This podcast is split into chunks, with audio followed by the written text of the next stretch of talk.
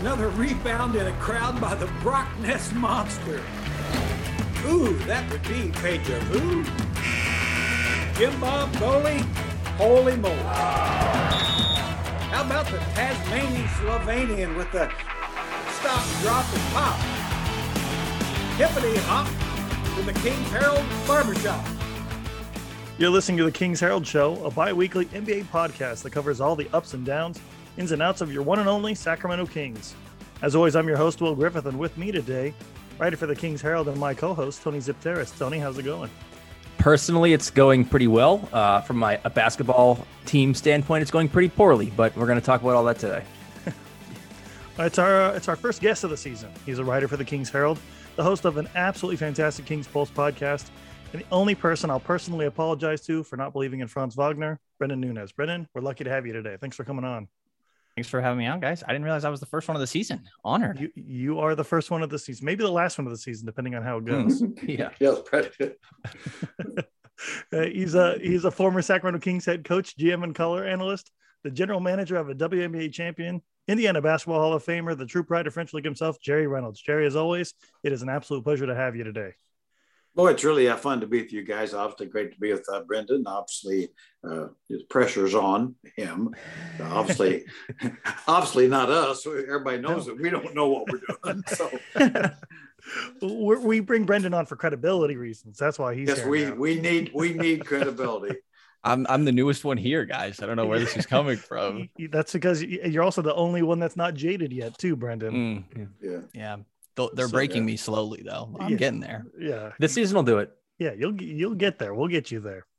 So, uh, well, they, the Kings have had an interesting two weeks. The uh, the Alvin Gentry era is fully underway, uh, now sporting a five and six record.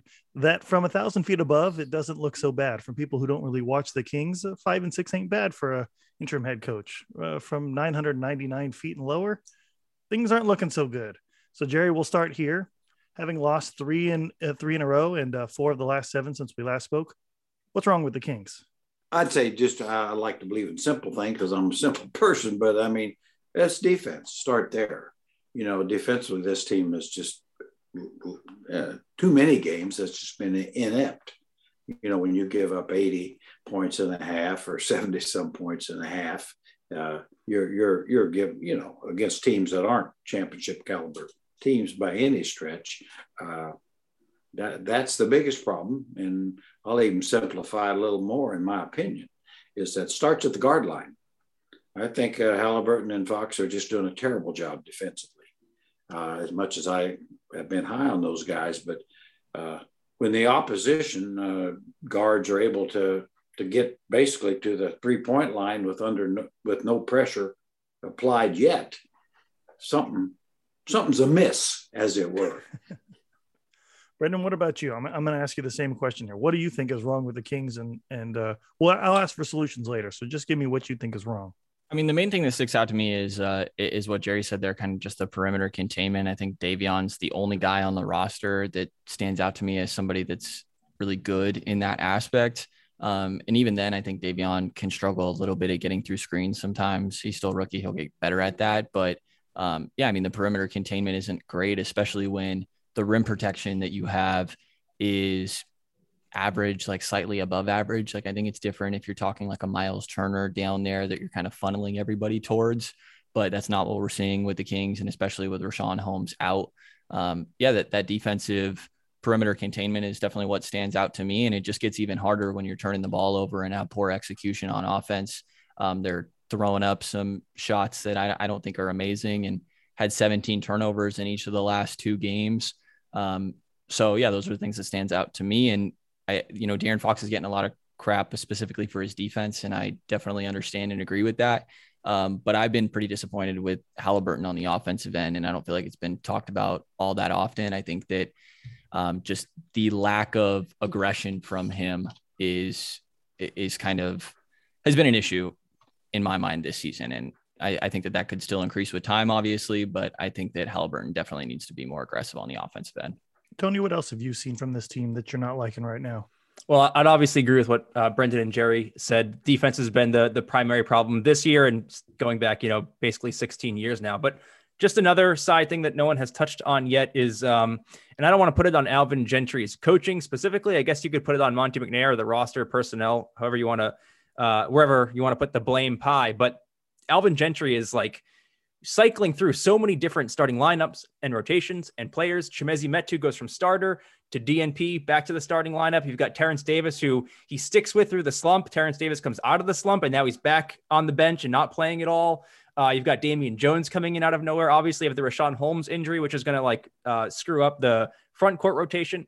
But you've got a head coach who is also very much searching for five guys, eight guys, ten guys who will play hard every night, and that's a big problem. If you've got a, a interim head coach who, in his first eleven games, has apologized to the fan base, and then a week later calls his team's performance embarrassing. That's all in the span of eleven games. And this is also a guy who, like I said, is cycling through different rotations, units, players. Uh, there is a, a lack of consistency in who's playing, how they're playing.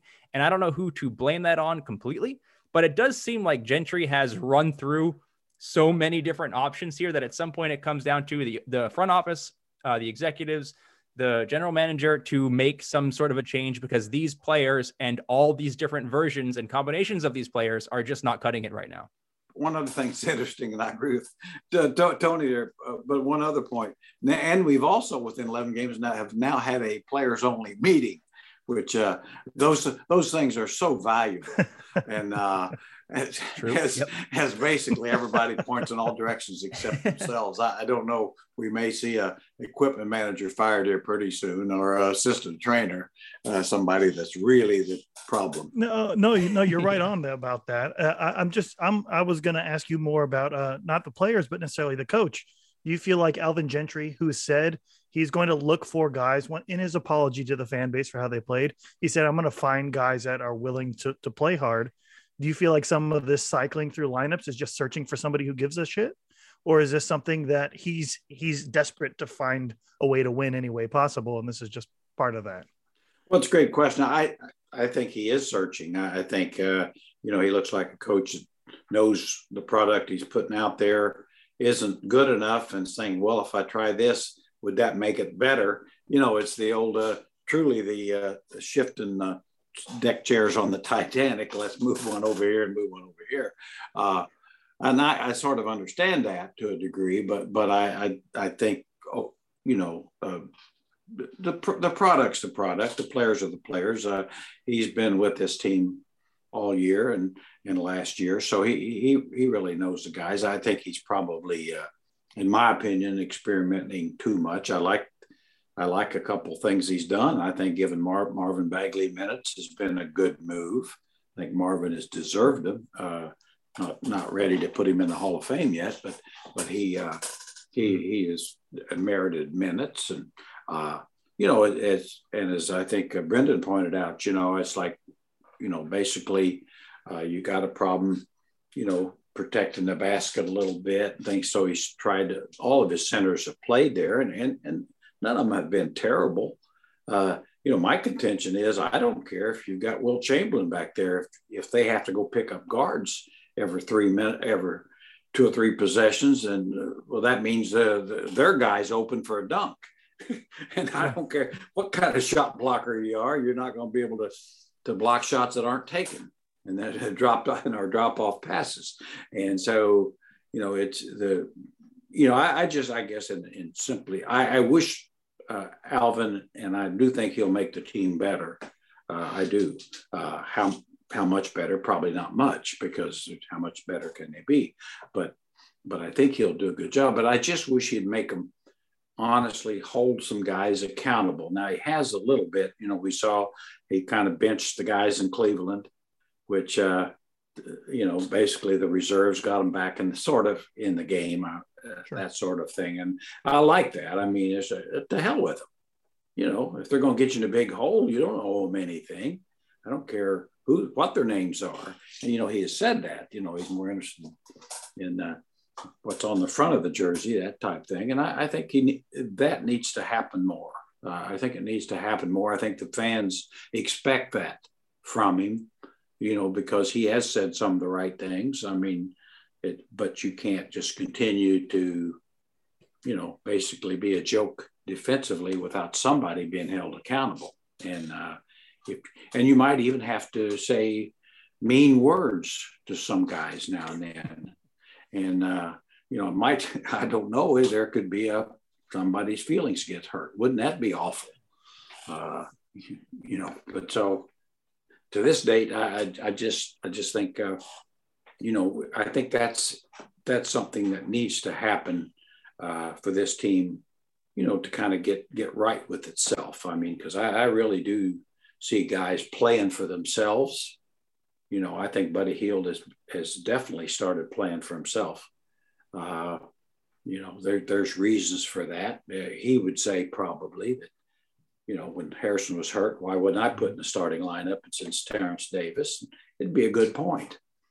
Uh, it'd be a fair point. Uh, but that doesn't mean you got to go out there and try to start chucking as soon as, as soon as you hit the floor. So, so anyway, I, I just, I, I just think it's one of those things that, uh, you, you know, they are where they are for a reason. Uh, sure. That that uh, the lack of defense and and you know and you see, you know, you watch Cleveland play, and you know they're a young team that uh, with a couple of veterans, but man, the ball movement was nice. The screens, you you know you you could sit and watch them, and and you kind of knew as a fan what they're trying to do. You know, as a fan, you say, "Oh yeah, this is what they're trying to do here," and yeah, well, that even doesn't work. Yeah, okay. With the Kings, it's like, boy, it's hard to spot. it's hard. To, it's hard to spot. Other than just like, I'll just see if I can go beat my man, and sometimes they can, and that's nice. Yeah. But that's not really a. That's not really an offense. Anyway, I, I've carried on too much here, but but that's that's just some things I feel I saw. We've talked about the offense, Jerry, but the defense. How much do you put on scheme and uh, Mike Longobardi, who's supposed to be the defensive coordinator here, and how much do you put on the effort that the players that the Kings do have and how they're executing that scheme? Well, certainly the no scheme can work unless there's effort. You know, I mean, defense more than anything else. I've always said in offense, you play with poise and control, intelligence. The defense, uh, you know, it's it's throw your butt out there and get after them. You know, uh, effort, uh, uh, being fearless. Uh, you know, you you when you you see a Davion Mitchell or Patrick Beverly or different guys around the league that play it, uh, and and so I, I yeah I don't know about I really don't have a good feeling of the schemes because I don't think we're getting any any kind of consistent individual effort.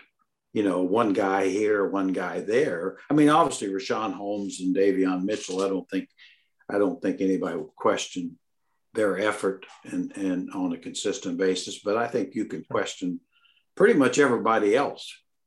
And and I mean, and so when you can question a high percentage of the players, then don't be surprised if you don't have a good defensive team. And and and why any scheme wouldn't work.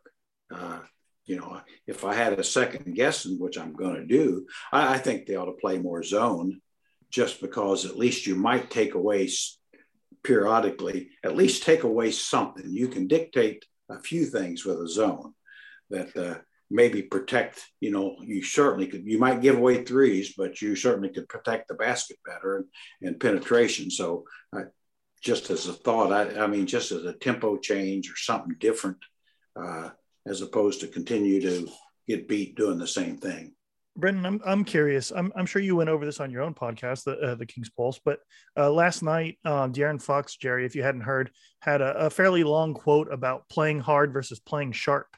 That he felt that it wasn't an issue. Um, just to paraphrase a little bit, that not too many people can make it to the N B A and be lazy, but that you know the issue wasn't with the Kings playing hard. He felt that they just weren't playing sharp enough. And so Brenden, I'm, I'm curious what you think of, of, of Fox's demeanor during that, during that discussion, but also what he had to say in regards to playing hard versus playing sharp. To me, it kind of sounded like Fox was just tired of hearing all the blame go on like a lack of effort every single night. Like I, I think he still acknowledged it. He, he talked about, you know, if there's a lack of securing fifty-fifty balls. Um, that stuff is still effort. I, I forget what other example he pointed to, but there are still some things like actually running through your sets instead of jogging is still effort. So I think he still acknowledged that there's times that effort has been an issue. Um, but I, I see what he's saying with the the timing on screens or the timing in your offensive sets, the communication that's going on on the defensive end. We've heard communication be an issue a lot with this team. Um, you know, I think Buddy and Bagley are the two guys that stand out to me where every once in a while, it's like, you know, the, my bad guys on defense, right? Where it's just, they, they messed up the coverage or they didn't recognize the rotation quick enough. So to me, a lot of what I felt like Fox was saying was that, you know, he recognizes effort as an issue, but it almost, the impression I got was that he's tired of hearing it all get blamed on that. Um, and that there's more to it, that there's a lack of like quick recognition and taking advantage of things. Um, if you're able to recognize it quickly with some of the players on this roster, I think he's guilty of that throughout this season. Um, you know, it was, I guess, nice to see him have some, some passion, and, and James Ham asked him about if he, if he cares about winning, um, which obviously wasn't James's question. It's just like something that's been thrown around a lot, and he gave a very passionate answer. So like, it's great to see that, but we saw passionate answers from Fox earlier. Like at, at what point are you kind of just hearing the same things, and, and hearing things isn't going to do anything anymore. So I think Fox's point is just that it, it goes beyond the effort. It's not that effort isn't an issue. It's just that there's more to it than that. Um, and, and to me, the more thing and capitalizing on things quickly. Sure. Tony, I'm curious, when I hear that, I, when I hear playing sharp versus playing hard, that, that speaks to me like he's talking about basketball I Q.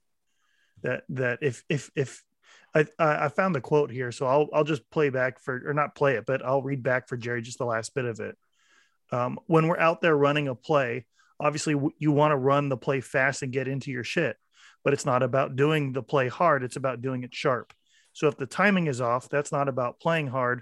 That's about being sharp. If we screw up a coverage where you're not supposed to switch and you switch or vice versa, whatever it may be, it's not about playing hard. It's about playing sharp. You're not giving up one hundred thirty points because you're not playing hard. So to me, that sounds a lot like Fox is saying this team isn't smart enough, much, much more than it is that they aren't playing hard enough. What do you think about that, Tony?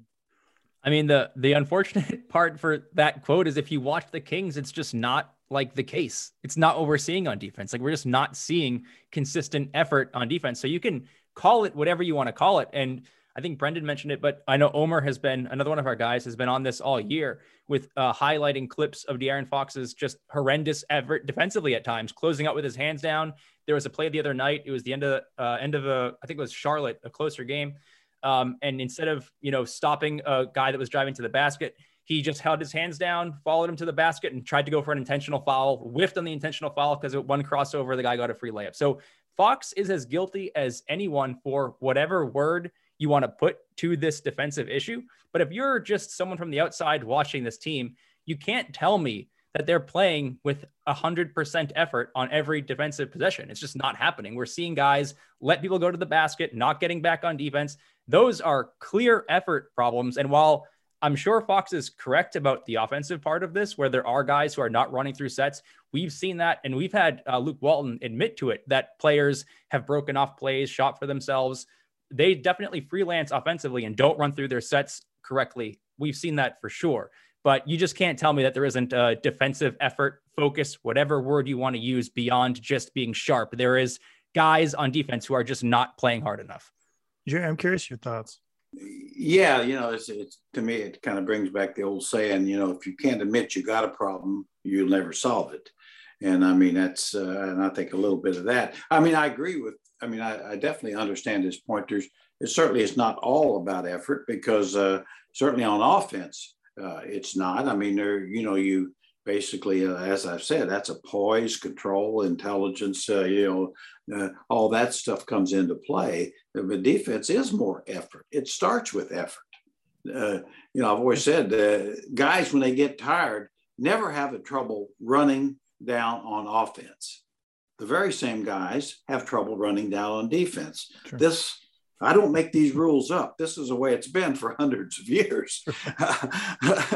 But uh, no, I, I I I disagree with. I mean, I I mean, I, I kind of get what Fox is trying to say. Yeah, that it's not just effort. that because uh, you can try really hard if you're doing everything wrong. Uh, you know, if you're getting caught on every screen, well, that's not good, even if you're trying hard and, and all that. But but uh, I think it still starts there. And I and I agree with uh, Tony. I don't see it. I don't see the consistent effort on defense. And and and, and you know, maybe my eyes are gotten so old they can't see stuff. But uh, all I know is I'm seeing the Sacramento Kings guards give up more straight line drives and penetration than the opponents. And at some at some point, it's that damn simple. Uh, it's one of those things to me that I I, I heard that and, and I and I read it again today a couple of times, and I thought, like, well, De'Aaron's not saying, oh, I'm worn down. Like, he's calling himself stupid, and he's calling him and Tyrese Haliburton stupid because, like, all right, it's not an effort thing. Oh, you didn't put your hands up when your guy was coming through the lane, not because you're tired, but because you're too dumb to do it. Like, you know, when you're playing sharp like that, or, you know, if the, the word sharp is going to be used, it's like, so if it's not effort, it's, it's, it's the defensive recognition and whatnot. And if that's not there, that's an entirely different, you know, that's an entirely different problem. If the Kings basketball I Q is so low that they can't string together a, a good defensive game, then your star players just told you, like, we're too dumb to win. And and that's a bigger problem than, oh, we're just, we're just, you know, it's a slog in the season and we're losing again. And it's, it's you know, uh, if he admitted to it being an effort thing, I'd have been like, yeah, I understand. It's the Kings. You don't want to give effort after five years of losing. But calling yourself kind of silly on that one is, that was a little bit more concerning to me. Yeah, I think you can, I think you can get caught up, you know, to where a guy, yeah, he can be playing hard and he forgets that he's supposed to double sure. uh, double team on a low post hit or something, or, or on back. Okay, that that's a mental mistake, but but it still doesn't, you know, th- that's all that is, and, and that shouldn't happen, and those will happen. But I'd like I'll say to my dying day that the defense starts with the with effort, sure, and intensity. It just does. Uh, you know, you see the difference in football. I mean, basically, the guys on defense are different mental. They're different mentally. They're, they're, they're just all balls out. The offensive line, they have to be under control. And, and uh, you know, it's, it takes a different type of guy, but in basketball, you have to be that same guy. You know, when you're on defense, you need to be the balls out guy. And on offense, the, the poised and patient guy. I, I think every middle school coach in America knows the phrase, Uh, hard we hard work beats talent when talent isn't working hard. And to me, it's like, I'd rather five guys that work really hard and they're not so smart than to have five really intelligent guys that are just completely lazy, because, you know, one of those, they'll, they'll get your t- turnover just by working hard. Not necessarily the smartest thing in the world, but on the other hand, I think if you're, if you're smart and you're just lazy, you're not, nothing's happening regardless of how smart you are. If you're not putting it to work, it doesn't mean anything. Yeah, I watched, um, I think Brenden mentioned James's question to Fox about uh, like if he cares about winning or however it was phrased. And I thought Fox gave a really interesting answer. And he ended that question or that answer by saying it was a real stupid question, not to James Ham, but to that narrative, those people. And we, and I think sometimes we lose sight of the fact that Fox is hearing these things from people beyond us, beyond the media. He's got people in his mentions on Twitter, on Instagram, whatever, telling him that he's a bum and he's not playing hard and these guys are lazy. And I think when he talks about like this effort conversation that he's tired of having, I think he's sort of taking it as like, how can I be lazy? How can I have no effort and still make it to the N B A? Which is a fair point. But I think what we're talking about is more that, like, you're obviously a good basketball player. You're not lazy yeah. in the general sense as an athlete, but there is a difference between the effort of a perennial losing basketball team like the Kings, and then there is an elite N B A effort that the best of the best show. And Fox has never been around that. So I'm not saying he doesn't, you know, maybe doesn't know what that even is to the degree that it takes to win in the N B A. And I thought it was interesting how he answered that question, where he was very aware of, of the greater conversation that is happening beyond just the question that James Ham asked him. Um, so that's kind of where I give Fox a little bit of wiggle room there, is he may not be talking about the this very specific example of the effort it takes to be a very good basketball team. And he might be talking about the people who call him lazy or say he doesn't care, when clearly he cares enough sure. to get to the point where he is at right now. He just might not know what that extra thing is that these great N B A teams have that the Kings do not. I wholeheartedly agree with that, Tony. That's a great point. Yeah, the other the other thing there too on Fox, I think, is is that uh, this young man, this is the first time probably in his life that he's under really come under any kind of criticism. Yeah, yeah. You know, I mean, not just due to, you know, obviously the contract is part of it, more, you know, more expectations and all that. I mean, I think it's it, it's got to be tough for him, and I I I, I think he's. Uh, You know, it's it, it's got to be a real jolt to all of a sudden. It's like, you mean I'm not great? Uh, I'm not the second coming? You know, I mean, that sort of thing. And I mean, he's a he's a gifted young man. He's a bright young man. Uh, he has the, the a chance to be everything we want him to be. But it's also true he hasn't been. And like you said, uh, Tony, I mean, it's like, yeah, he's right. Uh, to get to the N B A, uh, yeah, you you you're. One of the, the great players, anybody that gets the N B A is, is sacrificed a lot. Mm-hmm. Now, the trick is the guys who are competing for championships sacrifice more. Yep. uh, Chris Paul uh, basically is is not normal. Right. I've, I learned that, I've always learned that from, from Bill Russell and uh, Larry Bird, two of the great winners. You know, we'd talk a lot, and, and, and, and Bill would say, he said, hell, there ain't nothing normal about me. I'm, I'm, I'm basically a psycho. I do anything to win. Yeah. And, you know, and, and, and like Larry had always say, he said, I said, you know, I, you know, I'll break a guy's back if I thought it'd help us win. You know, I, you know, and, and he made this, always made a statement. I thought it made, made a lot of sense. He said, every player wants to win. There's a few of us that need to win. Yeah. And, and I, and I really do think that, you know, obviously not just the greats, but uh, the near greats, Uh, that competitive fire, you know, I mean, you you you see that in in some guys that aren't even very good, you know, uh, you know, like uh, Smart at, at Boston. You know, I don't think he's a particularly good player, but uh, but but he's a hard-nosed competitor. Or P J Tucker. I mean, guys have carved out a niche for themselves as really valuable players because they try harder and take it more personal. So. Uh, that, that's what I'd like to see these guys do, is take it more personal, you know, just take it more personal. Is that something, Jerry, uh, just as from your experience as a coach, that can come from somebody that comes off the bench? Is that something that a team can rally around a guy who is, who's a bench player? Like, oh, we'd hoped Tristan Thompson would be the guy that, like, oh, he's the veteran leader that's got brought in so he could be the mouthpiece and he could really motivate these guys. Or we talk about Davion, who's a rookie, who maybe he could change the culture.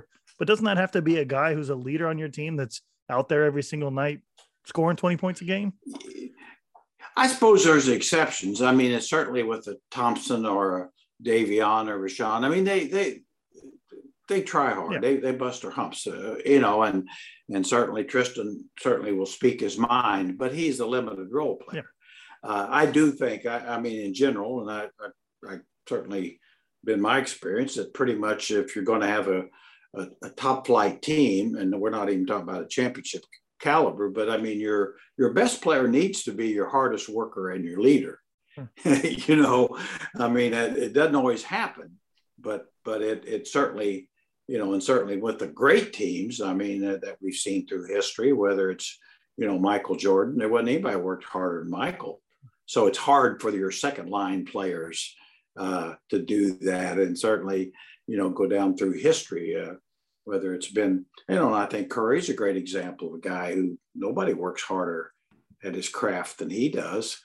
You know, I mean, uh, just a, an amazing physical, how he keeps himself, uh, top flight shape. So, yeah, I think it honestly, uh, and I don't mean to be dumping on uh, De'Aaron here, but but he he really needs to be the leader of this team in every way. And, uh, I know he can go get twenty-five, uh, but, you know, every losing team has a leading scorer. That's been that's been established. Uh, and, and I think, uh, you know, with De'Aaron, I mean, he's such a bright guy and and so gifted that, uh, you know, he could he, he could just, and he needs to, uh, you know, and I'm not saying it, it, it's, it's all on him, but I think his teammates probably are looking to him sure. for leadership, you know, for leadership, or maybe, you know, Tyrese quit being a pussy and look to shoot or something, you know. Yeah. Yeah. I mean, just sometimes it's just that, you know. Uh, I mean, I've always said, I mean, just being around some guys, uh, the Kings and, you know, the Bobby Jacksons of the world. I mean, you know, he, he wasn't a, he was a leader in a different way, but he wasn't a team leader, but, but he'd have something to say. Sure. You know, he'd, he'd have something to say, and, and the Mike Bibbies of the world would listen, sure. You know, and, and that's, uh, to me, that's what we don't really have on this team, I, at least that I've seen.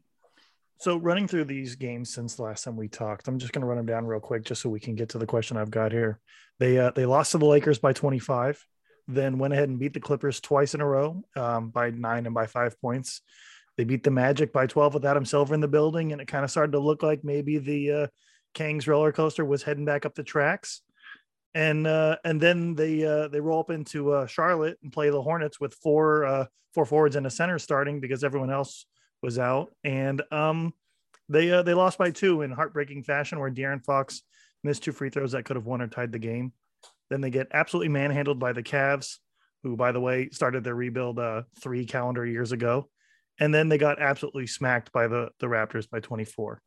My question, we'll start with Brenden, and then you guys can go from there.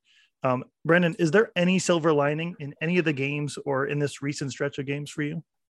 I mean, if you want to say that, like, injuries have been a significant impact in this, you know, since Gentry's taken over, he's only had two games of a fully healthy roster. Um, I want to say it's seven games that Barnes has missed. Um, Harkless has missed a decent amount. We've seen Holmes now be out for what I believe is five games. Bagley was out for a while as well. So I think that, you know, he's had an opportunity to establish more continuity than what we've seen. Um, I, I forget who it was of you three that pointed it out earlier in the episode of, like, the lineup changing recently. Like, Holmes is the guy out and Len is clearly the one filling his spot. But then the other starter, whether that be Terrence Davis, Chimezie Metu, or Marvin Bagley, is still alternating. So I think that there is still that aspect that goes beyond injuries. Um, but I, I think it just, I don't know if I'm trying to find a silver lining somewhere. It definitely is significant that there's only two games that Alvin Gentry has had what's probably his four most important players all available to him. Sure. Jerry, what do you think? Is there a silver lining? Is there anything you saw in these games that, that you can pull out as a, well, that's a positive? Uh, not much. Uh, you know, I, they didn't lose all of them. Well, I mean, I, I think Brenda's point is, is accurate. I mean, certainly with Alvin, It, it's tough as interim coach, number one, but I mean, to, to not have some of your key guys available. And I would never call Mo Harkless a key guy, but that's, that's just me. I think that's uh, empty minutes if there ever was. Uh, but, uh, but I do think, uh, and, and I don't like the idea, you know, I've said, told you guys I, so many times, I, I believe in the Jerry Sloan method of never, never using, uh, you know, injuries as an excuse. Uh, and and, as, and especially this year, when every team you play has missing guys, you know. So if you sure. if you know if you want to, here again, that, that's one of those things. It's like, well, if you want to play that game, then then you're always going to have an excuse. because, uh, yeah. And I and I think that, you know, I mean, Charlotte won with six or seven key guys out, uh, you know. so so there's that, uh, and I so I, I just I, I think that. I would probably disagree with Brenden there. I, but I, I do think, I do think that if there is a silver lining, it's the fact that I believe this team has enough talent to play better. I think it's just an effort thing. I really do. I, I know that's a simplified version, but, but I said at the start of the year, I think it's the most talented team, uh, more talented than Dave Yeager had. And it's more, you know, and I still believe that. And they have more actual N B A players on the roster than they've had in a long time, that an injury or so uh, shouldn't hurt them too much. So it, I, I guess, you, you know, you can definitely, uh, fans out there can say, I'm the old curmudgeon. I'm on uh, Greg Wissinger's apathy part here pretty much, uh, is that, but I, I just, I just, to me, it's start with effort, start with effort. Uh, uh, I, and I've told players this too. It's like, sometimes you, you may not give a shit, but for my benefit, fake it. Act like you care. You know, start there. Maybe, maybe you will actually start to care if you if you act like it once or twice. uh, you know, I, I've seen enough group hugs in my life here uh, that, uh, no, just uh, just start taking it more personal. Just take it more personal. I, this team, if they do that and they buy in and they hold each other accountable a little bit, uh, then, you, you know, it won't be just Rashawn and Davion uh, busting their humps, uh, you know, being the Lone Rangers most of the time. Buddy, what about you? What do you see in, in this last stretch that uh, that you could term as positive? One, uh, I guess, big positive is that uh, De'Aaron Fox got off to such a, a rough start to the year offensively. And since Alvin Gentry took over, he's really turned it around there. Um, he's, you know, our, our questions with him in the first month was he's taking too many threes. He's not getting to the free throw line anymore. And he's shooting incredibly inefficient. And he's turned all three of those things around under Alvin Gentry. He's averaging twenty-three points a game. He's getting to the free throw line six times a game under Gentry, which is sort of back in line with, with where he needs to be. He's actually hitting free throws better than ever. Just don't look at the, the Charlotte game, but he's shooting eighty-two percent from the free throw line since Alvin Gentry took over. He's also shooting fifty percent from the field since Alvin Gentry took over. So he's doing a lot of things offensively that is encouraging. But I would say uh, my, my best silver lining, my biggest silver lining is outside of the Kings organization. And that is that despite all the complaining, and I think, you know, reasonable complaining we've been doing in this podcast, they're point five games out of the tenth seed, if that is the goal. The Western Conference is very flat this year. There is a ton of room to improve what is happening, despite how, how bad it has looked at times. And that's why I continue to look at Monty McNair or the players in this roster to figure it out, because for a team that is desperate to end this playoff drought, uh, they talked about playoffs in the offseason, their goals are still very much at reach. It, this is not a... a season where they're, you know, ten games out already, or they're even five games out already. No, they're right in the mix in the bottom of the West with everybody else. So for everything we're saying right now, they have time to turn it around. And will they, won't they? I don't know. I do agree with Jerry though. This is the most talented roster they've had in a while. The West is, is very beatable. So there it is. I mean, they, there's just plenty of time for them to fix it. Yeah, I agree with that, Tony. And that was going to be the one that I, I was going to mention that, uh, well, at least Alvin Gentry hasn't like tanked the value on certain trade pieces. And as uh, now I, then I, then I think of Buddy Hield and I go, oh, well, you don't want to bring that one up quite, quite too loudly, but, but you're absolutely right in the sense that the, the Kings still have the flexibility to do, they, they can still pick a path. Uh, you mentioned that they were half a game out of tenth.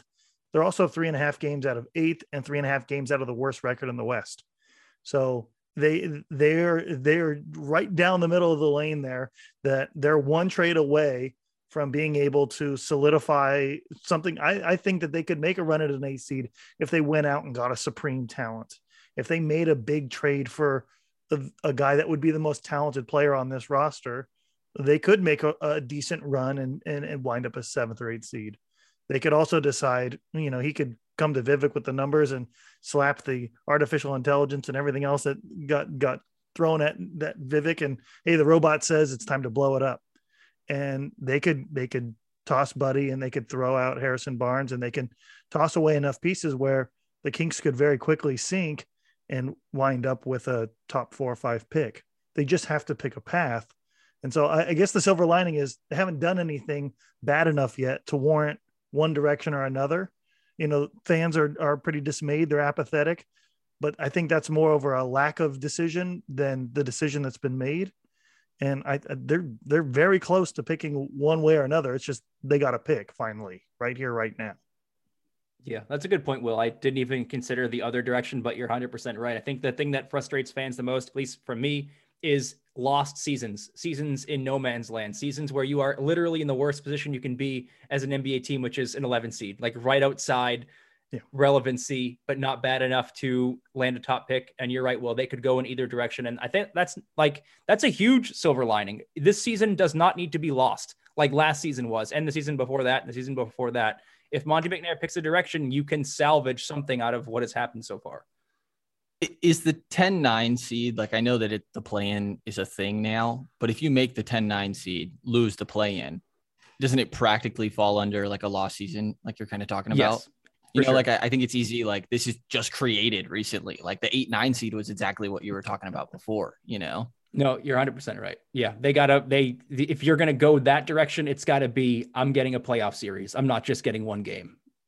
Jerry, I'm curious what you think about that. Yeah, I agree with that. I, I mean, uh, you know, I mean, I, there's no reason this team really does, you know, like I said, I agree with Tony. It has enough talent to pick a, a path and should be no worse than a nine or ten, uh, but probably not a lot, not likely to be better than that either, even if they get it together. And so uh, whether that's the right path or not, I, I certainly wouldn't, I'd be like Brenden, I, I wouldn't consider it a success at all to be tenth, because you, you didn't make the playoffs. And uh, and if then if it's a one one and done, thank you very much, uh, nice nice show type thing, I, I just don't see what that feeds the Bulldog much. And and uh, so anyway, I, I mean, I do think, uh, but I also want to go back. I think Tony's point's right on, though. I mean, this, I believe this team certainly is is capable of playing much better.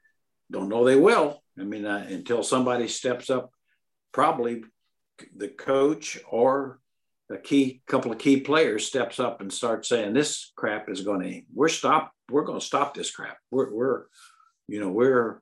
you know, we're on board now and whatever it takes, uh, we're going to, we're going to go the extra mile.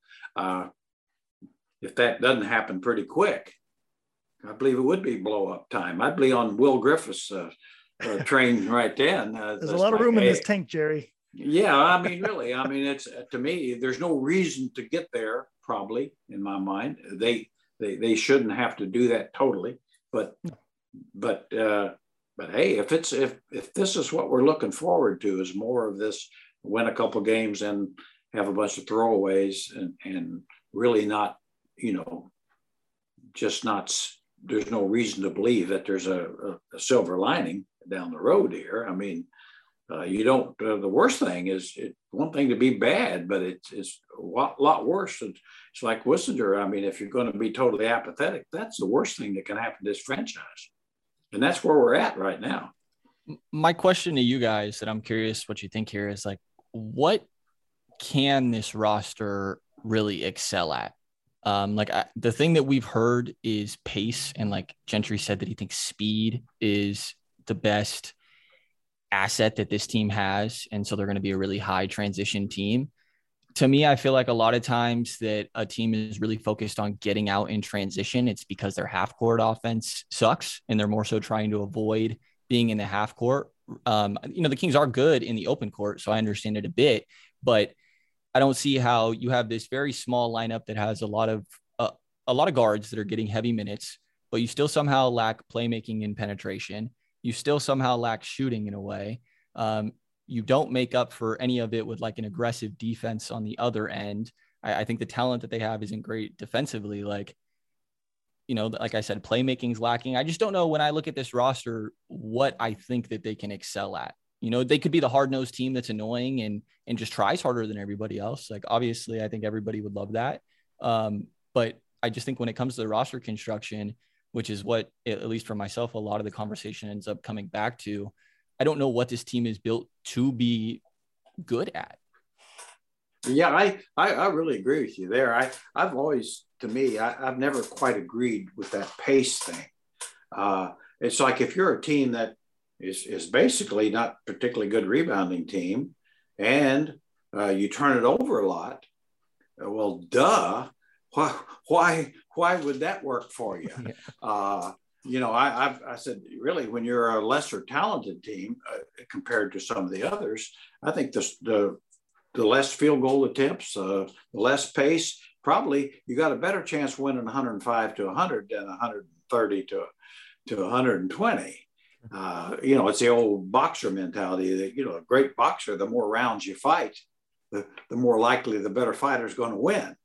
And, and I think that the same thing applies. I mean, I always, always knew just from, or felt from my years in, in college, it's, uh, you know, that I, I, when I had teams that really had a lot of talent, yeah, we'd play really fast and open it up and, and, you know, try to, because we knew, you know, if it got to be a hundred, we'd get it, we could get a hundred and they couldn't.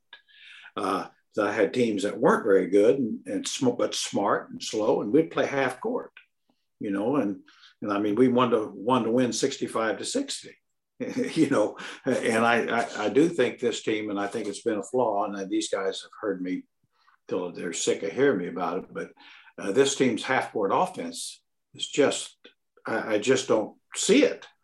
Uh, you know, I mean, it's, as as we talk about Cleveland, you could tell what they're trying to do. And this team, you know, they'll they'll they do have, I think, the ability to score. They've got scorers, they've got shooters, but it's like, where are the shots coming from and when? You know, I mean, Fox is so good, yeah, he can go get a shot and, and get a pretty good shot. Well, that's that's wonderful, but how about the rest of them? Does Haliburton know when he's going to get a shot? Doesn't seem to. Uh, so, yeah, I, I just think this team needs more structure, more structure, not less. Uh, certainly in the open court, every team is good in the open court. I mean, since mankind, everybody's right. good in the open yeah. court. But when the other team is scoring on you, like we've seen because of poor defense, you're taking the ball out of bounds. You ain't going to beat anybody down there. You better, when you get down there, you better have something you're running. And uh, yeah. so that's that's Jerry Reynolds simplicity one oh one, but I still think it's it just comes down to that. Well, I take Vivek at his word when he fired Mike Malone. Mike Malone had a, you know, he knew the personnel that he had and he kind of slowed it down. They weren't necessarily a quick team and they were playing like Jerry had said, you know, they they were built around DeMarcus Cousins and they played like it. Yeah, who couldn't run and wouldn't run. Yeah, and, and it probably wasn't healthy for him to do it, you know, no, seeing as how his career's turned out. No, I mean, it, that's like DeMarcus. I mean, why would he want to play that way? Uh, I, I tell you why, he wouldn't, because he knows if it's a half court, he'll get the ball. You know, if, if it's a, you know, so they, these guys know that. I always said that was one thing about Mitch Richmond. He didn't want to play a fast pace. He wanted to play, make sure it's a half court, because he was the guy, and of course, why not? He should have been the guy, and uh, he was very effective. So he, he'd much prefer, okay, you know, running the open court, but after made baskets, let's, uh, we got twenty-four seconds. We'll get down there and get us a shot, mainly me. And so, so anyway. Well, I, I trust Vivek when he said he wanted to move away from a Sousa marching band to a jazz band. I think he's, I think he, you know, from the very start has wanted to emulate the Warriors. He wants a, a quick tempo. He wants a lot of shooters. He wants exciting basketball. And so the team yeah, who was, doesn't? Yeah, no, and it's, and it's not, it's terrible, but I think they were built to be a high scoring team and they've kind of course corrected one way or another. Like, oh, well, we need defense now. So let's go get a rookie who plays defense and let's go focus on a couple of defensive players who can't score. And it's just kind of, it's, it's just a, it's just a car with three wheels. And it's it's just unbalanced, and and every time they try to correct something, it opens up a bigger hole one way or another. Do you know, it was a lot like last year. I thought it was interesting. Uh, you're watching the championship series, Milwaukee and, and Phoenix. Now, now both teams, you know, would take uh, scoring opportunities to open floor, but they were very good in the half court, uh, very good in the half court, and not particularly, and, and really not, especially Milwaukee, not great three point shooting teams. But they, and they both really looked for the, the, the high percentage two point shot. I just said, now that's good basketball. Is that a mystery to people watching? Uh, you know, is, is, is, is that, I mean, sure, I, I, I'd prefer if the Kings could do it, if they could play just like the Warriors and all that, that's really fun to watch. I love watching them. But last time I checked, I did not see Steph Curry walking through that door. And uh, and and till you have uh, a a main guy like that, uh, what what do you what do you why would you think that? Why would you think that? Anyway, I'm getting carried away here. No, no, no, not at all, Jerry. No, this is our time. You, we every two weeks we meet up to to talk smack about what we need to talk smack about and praise what we need to praise. Well, I, I've been building up here, I, but I know it's just. It just, I just think this team is is capable of of, of so much more, and and and by by just sure. you know, basically just buying in and and doing what you're good at, not what somebody thinks you might be good at. Tyrese and H B are, are guys that really stand out to me in the half court. It's like two guys that are borderline forty percent three point shooters are having nights of of not really getting it up. Um, you know that. Tyrese is defenses are going under on Tyrese. And I think that that's another thing I think of when Fox talks about being sharp. I think Tyrese just recognizing quickly that defenders are going under and being able and comfortable pulling that. Um, you know, I almost wonder if it has some sort of function to do with like him having a low shot that maybe is a little bit slow. Um, I, I think he needs to do a better job of being comfortable and confident from three. Harrison, uh, you know, everybody talks about like, we've seen the team be better, talking about the first ten games of the season. The things that stand out to me is that they were fully healthy for those ten games. And that Harrison Barnes was throwing up a crazy amount of shots. He was at six point seven three-point attempts a game, uh, twenty-two points per game. And then we've just slowly seen that fade away. Like, I, I don't know where that aggression has gone. Walton said that he wanted Harrison getting up six threes a game. We heard Gentry say he wants, he's fine with anywhere from eight to ten, but he doesn't want to push Harrison to a point where he's taking shots he's uncomfortable with or anything like that. But obviously he can increase the volume and still knock them at a decent rate. Like, those two guys to me really stand out as um, just need to be more willing, confident, and comfortable getting up more threes per game. You know, there's nine games this season. Harrison's attempted three threes or less, and the team is three and six in those games. There's seven games Tyrese has attempted two threes or less. The team is two and five in those games. Like, I think that, and then you look at guys like Maurice Harkless that are, that's not shooting, or I'm sorry, Davion Mitchell, Chimezie Metu, De'Aaron Fox, guys that are clearly worse three-point shooter than those guys, and they're still getting up similar volume. Like, I think that when it comes to, you know, some of the half-court issues, I think there's too often that Tyrese and Harrison kind of aren't felt out there to me. Well, that, that goes back to, I think that's why you need more structure.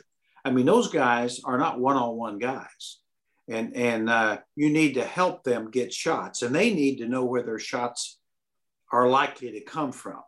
I really believe the, the Kings uh, have failed those two guys. I really, up late. And uh, yeah, but you know, Fox can go get a shot. Those two guys really can't at the same level. And so you, same way with Rashawn Holmes. I mean, what a productive guy. Well, get him more shots. He won't take a bad shot. Uh, give him more opportunities. I've always said, you know, uh, instead of the guards being under pressure out there, uh, uh, throw the ball to high post, have him flash up there. Uh, Rashawn will move the ball and to take the pressure off the dribblers.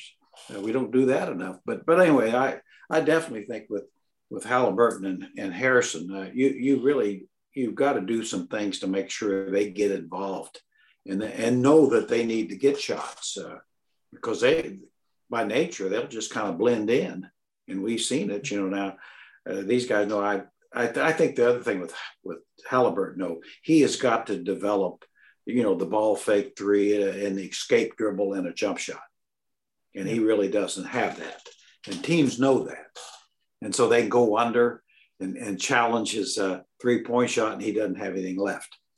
And, and so I, I think that, but to me, that's a minor thing, really. That should take him about one month. One month. That's uh, of actually saying, no, Harrison, this is what you do here.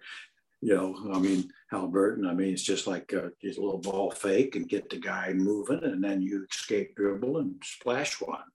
But uh, anyway, you know, I'm just full of all kinds of stuff here. Tony, I'm going to roll over to you here with this question to start.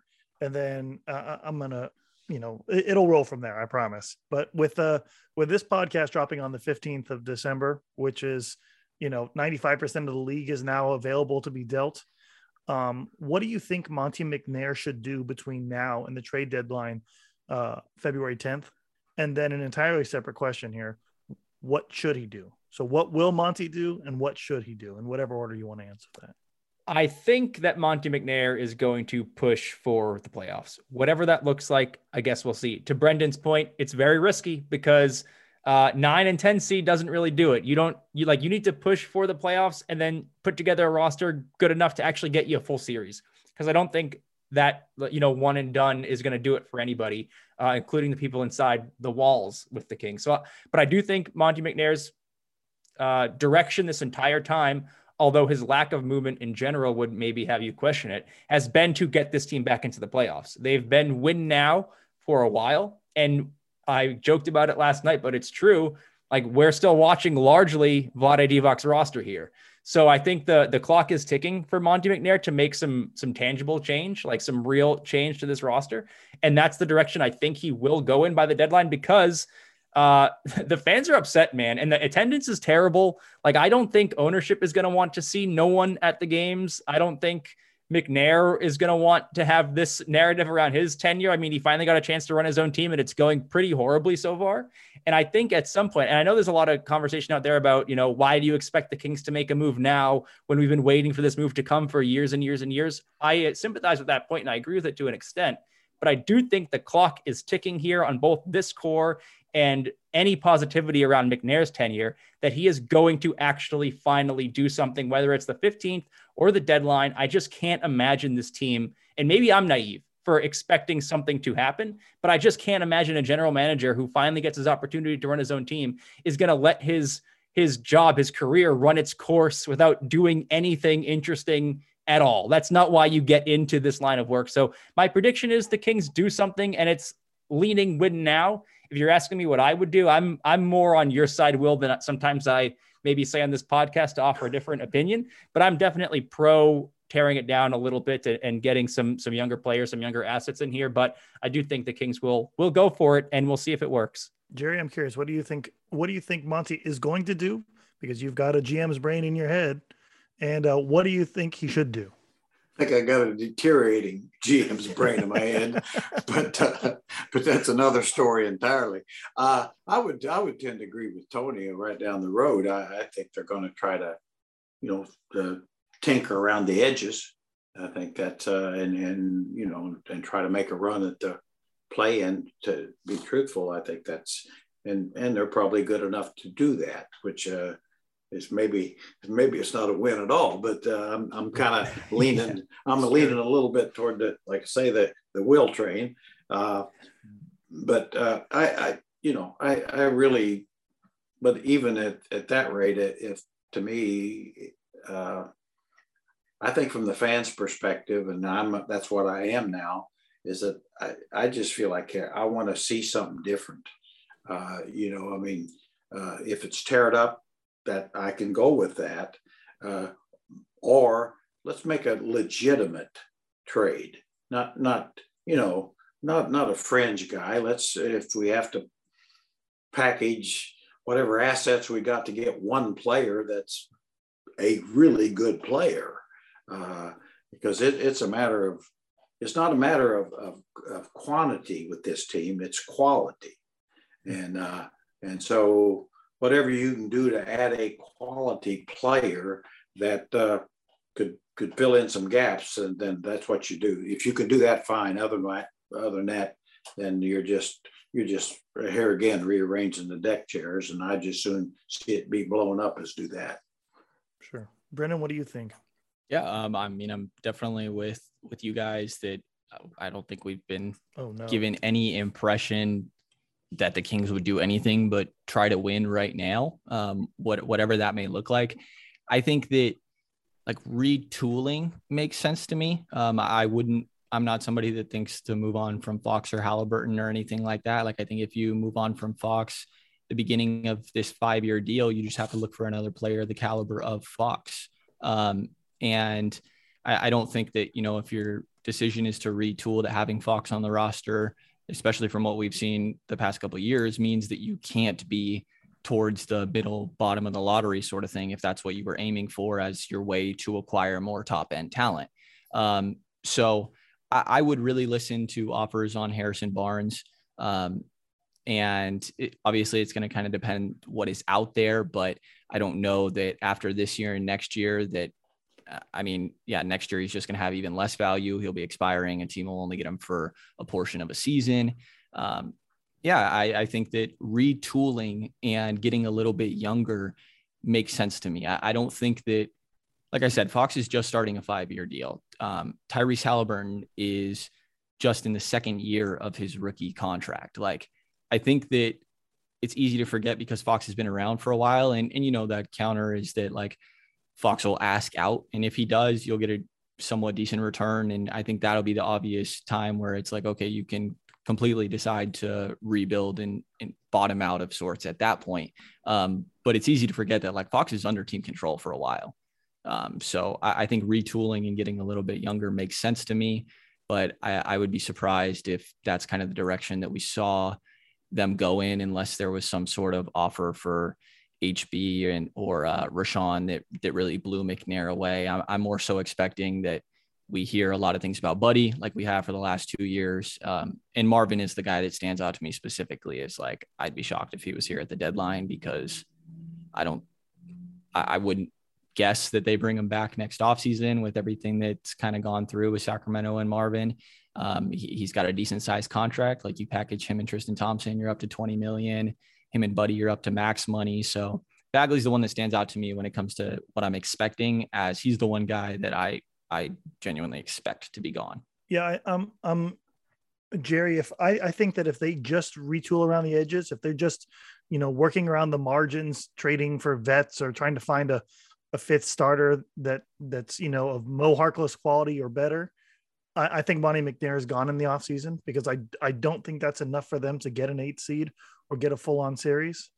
Uh, I, I do think that's what they'll end up doing. I think that Monty McNair is going to try to, you'll hear the Kings in a lot of trade rumors, you know, like, like we've, we've heard before, you know, oh, the Kings are interested in this guy and this guy and this guy and this guy.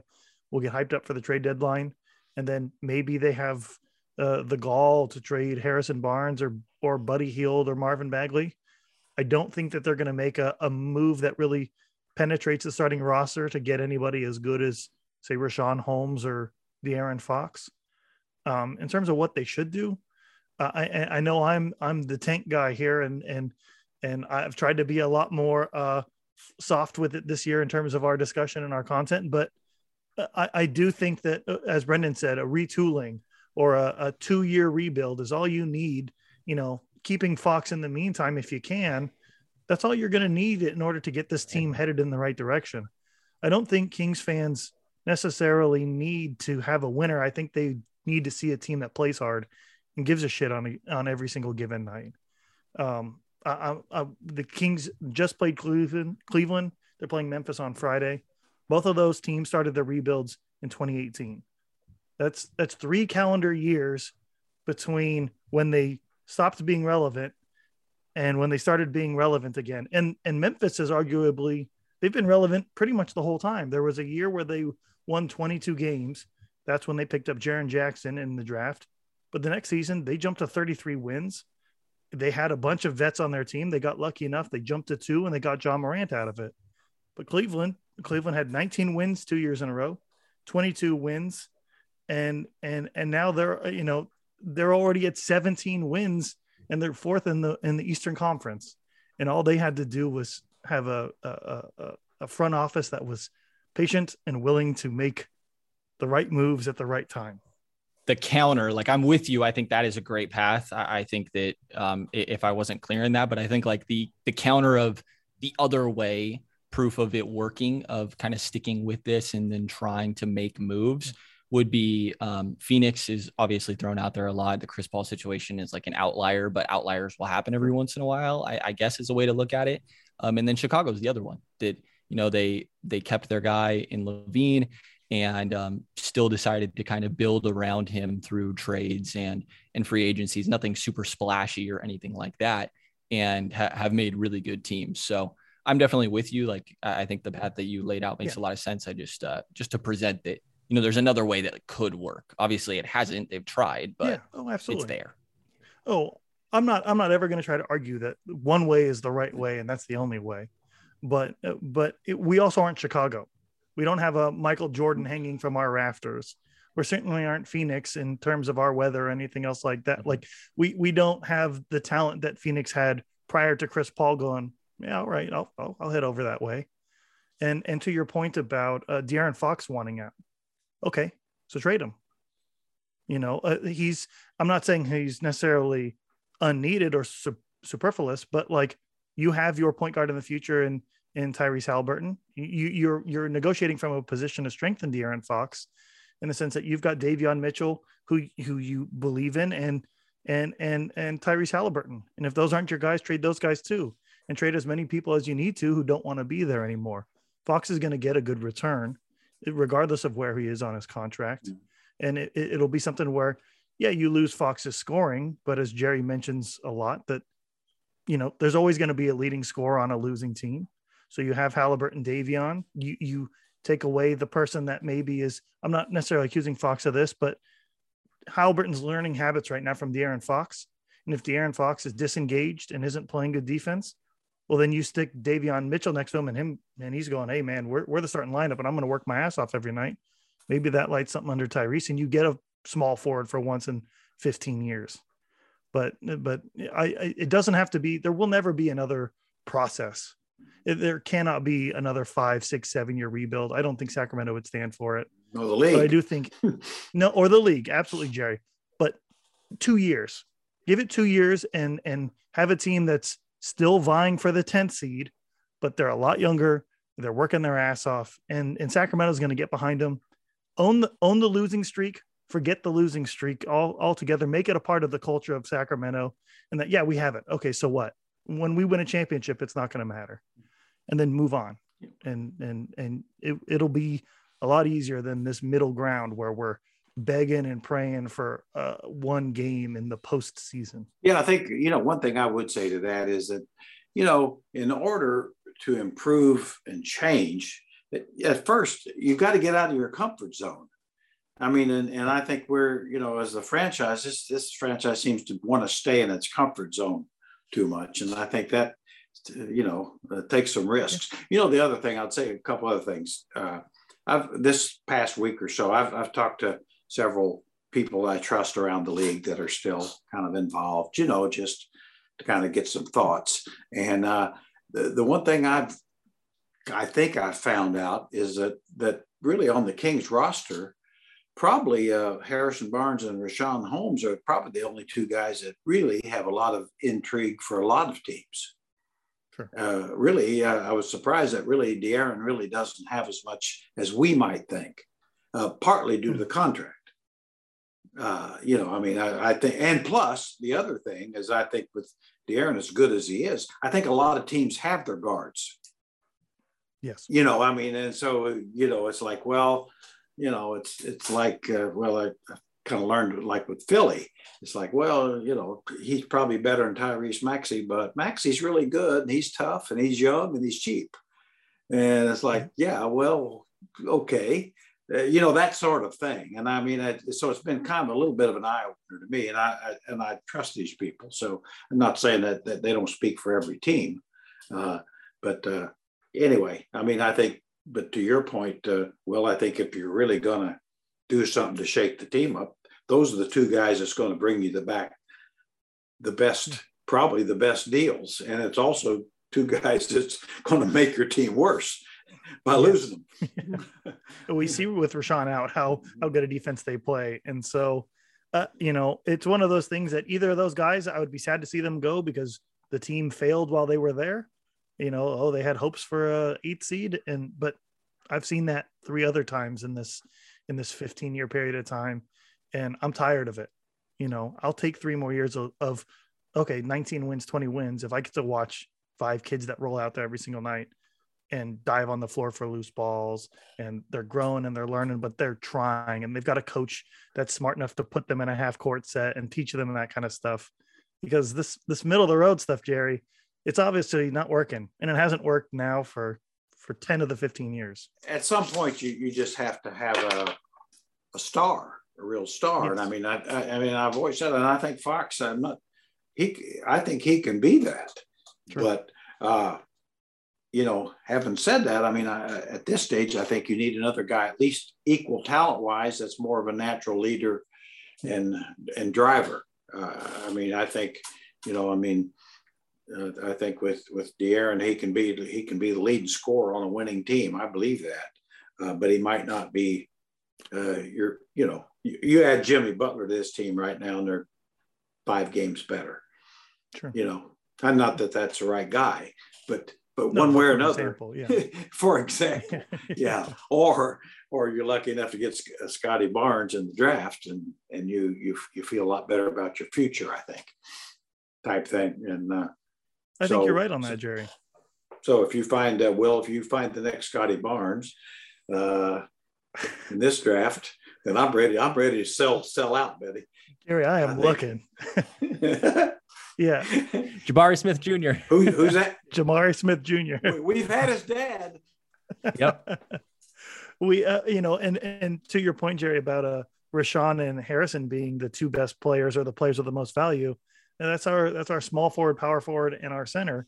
And this draft is chalk at the very top with power forwards, small forwards, and centers. So if ever there was a year to trade your center or your power forward slash small forward, this is the year to do it, because there, there's some guys right at the top of the draft, and the Kings will get worse. They'll get bad enough to get a top seven or so without those two guys. And you could replace them immediately with a, I'm not even saying uh Banchero or Holmgren, but Jabari Smith Junior is one. Uh, Kendall Brown, Jalen Duren, these kinds of guys that, yeah, they're franchise changers, or or they're close to it. And uh, it, it wouldn't take it wouldn't take five years. It wouldn't take Sam Hinkie. It, it would take Jerry Reynolds, Will Griffith, you know, Tony and and and Brenden here, and, and we could we could have this team in a playoff contender in no time.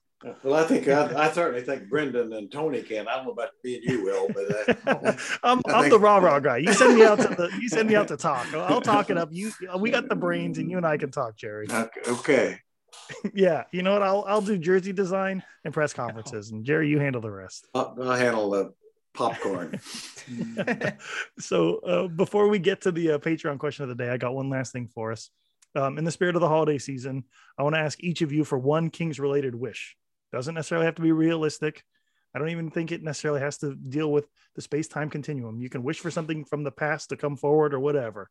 Just hit me with your wish for the Sacramento Kings uh, for the rest of the season. Well, my wish would be at some point for the Sacramento Kings franchise organization to recognize uh, Rick Adelman uh, as certainly recognizing him in a way to uh, a banner, a jersey or something, the greatest, the most valuable person in the basketball in the history of the Sa- Sacramento Kings in thirty-five years, more than any friggin' player. Eight years, eight playoffs, eight winning teams. Tell me. Uh, and he's in the big Hall of Fame. So put that guy up there. Good grief. Amen to that one. Brenden, Tony, what do you guys got? I guess I'll go first. Um, I want a direction. And we've been saying it for years. I just want, like, I'm sick of what we're seeing right now. So do something. Are we winning? Are we losing? I'll I'll get on board with either one. I mean, well, the, the sick truth is I'm here no matter what. If they do nothing, I'll still be here. But I would like, for my own viewing pleasure, and I know I've I see this from the fans all the time, just pick a direction. Are we going for it? Are we not going for it? And then we'll talk about it after the fact. But by this deadline, by this Christmas season, uh, let's get a direction from the Kings and, and move on from there. My wish, I guess, will be um, assuming that they are going to kind of go for it, which I think most of us, if not all of us in here, I think said that we think that's probably the way that they're going to go. Yeah. My wish will be just some sort of identity. They definitely are. Find some sort of consistency. Find what you're good at. Um, That, that, that'll be my wish right now. And uh, can I already say that Will is not allowed to say gold jerseys? Does it have to go a different direction? Or I, I wasn't even thinking about it, Brenden, but now I am. Low. No. no. Um, my wish will be for uh, that uh, in this offseason that the Kings pick a a not a competent coach, but a great coach. I don't care where they get it. You can pull them from the G League, from college, from somebody else's bench, from a, a long list of people that deserve their shot. Um, but I, my wish is for a top five coach in the N B A. I'm not selfish. I don't need the best. Just give me top five, and I will, I will, I will be a happy camper, regardless of the roster. A, a, a great coach will do something with it.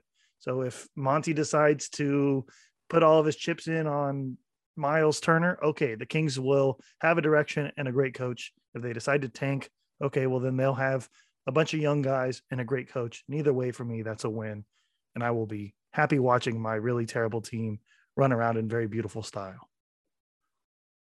Okay, so so we're going to go over to Tony now. Tony, why don't you give us our Patreon question of the day? Sure. Thanks, Will. Uh, every episode of this podcast, we ask one question from our patrons at kingsherald.com slash, or sorry, patreon.com slash kingsherald. Uh, Every question that you guys ask will get answered eventually. Once a month, we do a Patreon exclusive Q and A with Jerry. So whatever question we don't ask on the main show here will get asked uh, at the end of the month when we do our Patreon exclusive show. But Will, you made a good good comment there at the end because this question ties into what you were saying. Um, this question comes from Ron, and he asks, if Greg Popovich was suddenly the coach of the current Kings, would they make the playoffs? Uh, and Jerry, we can talk about that specifically, but I think the, the question really there is, how much could an elite coach elevate what is already here? Well, uh, yeah, I think, you know, if Greg Popovich were the coach and had the head camp and the whole thing, I, I think interim stuff is very different. Uh, but you give him camp, uh, he'd make this team, whatever the record is, five to seven games better. Uh, I think, uh, I think, you know, in other words, I, the reason I say that is it's a, still it's the players. That's why, you know, Steve Kerr won fifteen games one year. Uh, he, he wasn't dumber. Uh, you know, Pat Riley won seventeen games one year. When the roster's not there, the coaches can't win games, but they can make talent uh, more accountable and better. And, and that's really all you can do. I always said there's only two things you can do as a coach once a roster is there is motivate them and utilize them correctly. And I, and, and I think with the, with the top coaches, uh, you know, the Spoelstras and the Quinn Snyders, uh, certainly Greg Popovich, I think, uh, I think that's what you see on a more regular basis. I mean, in eighty-two games, uh, nobody uh, has a team that's motivated highly, all eighty-two. So there's some throwaways, but uh, so I don't know if I uh, danced around that question, but I, I'm confident of that. And I always said, every level you go up, a coach probably is a little less valuable. Uh, a high school coach probably has more control of winning and losing than an N B A coach does. Uh, the players become more important. The coach becomes less important as you raise levels.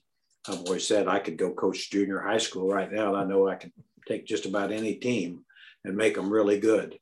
Uh, I know that sounds egotistical. I know I could. And uh, I would love that. I would love oh, well, Missus Reynolds wouldn't, so we'll we'll just let that we'll sure. just let okay. that go. Fair enough. Uh, but but anyway, so so I, I hope. But but I think that's that's where yes, uh, a guy like Popovich would would certainly have an impact, and it would be a positive impact. I co-sign that. I absolutely co-sign that, Brenden. I don't know about you, but yeah, I definitely do. I was trying to look at teams that I thought had. Uh, similar talent level with their rosters, but better coaches as some sort of examples. Um, like Memphis came to mind. I think they're a little bit more talented, but specifically like since Ja went down, you've kind of seen what they've been able to do. Um, I think the Clippers without Kawhi is somewhat comparable. Um, and, you know, those two teams, like I think Taylor Jenkins has proven to be a really good coach. Obviously we've seen Ty Lue prove that over his amount of years in the league. So Um, yeah, I mean, I think, you know, Jerry's point of having a full offseason and training camp with the team is, is important as well. But um, yeah, I think there's teams that you can look at every year of like, you know, the Kings are just as talented as this, but they're not able to optimize that talent when it comes to the win-loss record as some of the other teams that they should be rubbing shoulders with when it comes to um, the names and, and talent level on the roster. So absolutely would make the team better. Okay, so Jerry, why don't we uh, wrap this up tonight by uh, going to the uh, the Reynolds wrap up? What do you got for us? Well, uh, you know, I, I go back on kind of square one things we were talking about earlier. You know, I, I just I think for this team, uh, you know, they can have the, all the team meetings, uh, all they want, uh, you know, but it it's at some point I want to hear the guys take personal, take this thing personal. It's on them. Uh, You can't solve a problem until you admit you've got one. They have one, and it's up to them to solve it. And that starts with consistent effort on the defensive end. And until until they buy into that and admit to that, it's not going to change much. And but the, the, the good news is they have the ability to do it, which is what pisses me off the most, is because they could do that. Uh, anybody that can play high-level offense can also play high-level defense. Uh, so, so that, that's it. I just got to get it all out of my system, fellas. I mean, so I'll be a little better, better person, but I, I, I really just, I just believe that completely. And I, I don't think as yet, I don't believe these guys are ready to buy in uh, to, to it's on them. It's all, and the main guys. I mean, that's that's Haliburton, that's Fox, that's uh, Harrison, that's Buddy, that's uh, you know, that's that's all of them. Everybody has to. It's uh, until you buy in, why would you think your teammates are going to? Well, for uh, everyone here at the, the Kings Herald, I want to first thank uh, Brenden Nunes for coming on. Brenden, you were fantastic. We appreciate you. You want to uh, shout out your podcast or your Twitter or anything else? No, I think you guys did it enough. I'm all right. I, I appreciate you guys having me on. Uh, glad to do it anytime, guys. If you aren't listening to the Kings Pulse, you really should. He's also uh, at Brenden Nunes N B A on Twitter. See, Brenden wouldn't do it, so I will. I'll do it one more time for him. I just, I knew you would do it, and it makes me look better, so it's perfect. No, you're terrific. You do a great job. I I, I tell you what, I, I'm a fan. That's the Jerry endorsement right there. Although, by the way, I don't agree with Myles Turner, but that's... So for everyone here at the Kings Herald, uh, I want to I want to thank you for uh, listening to another episode. Um, you know, this is a long slog of a season. Suddenly, well, not so suddenly, but it, it, we're here again. So we appreciate you sticking with us and uh, listening to all of our harebrained opinions on everything. And uh, we will see you in two weeks with uh, some more ideas on how to fix this team or blow it up or or something in the matter. And, uh, and uh, we'll see you then. So we appreciate you listening. We'll see you soon.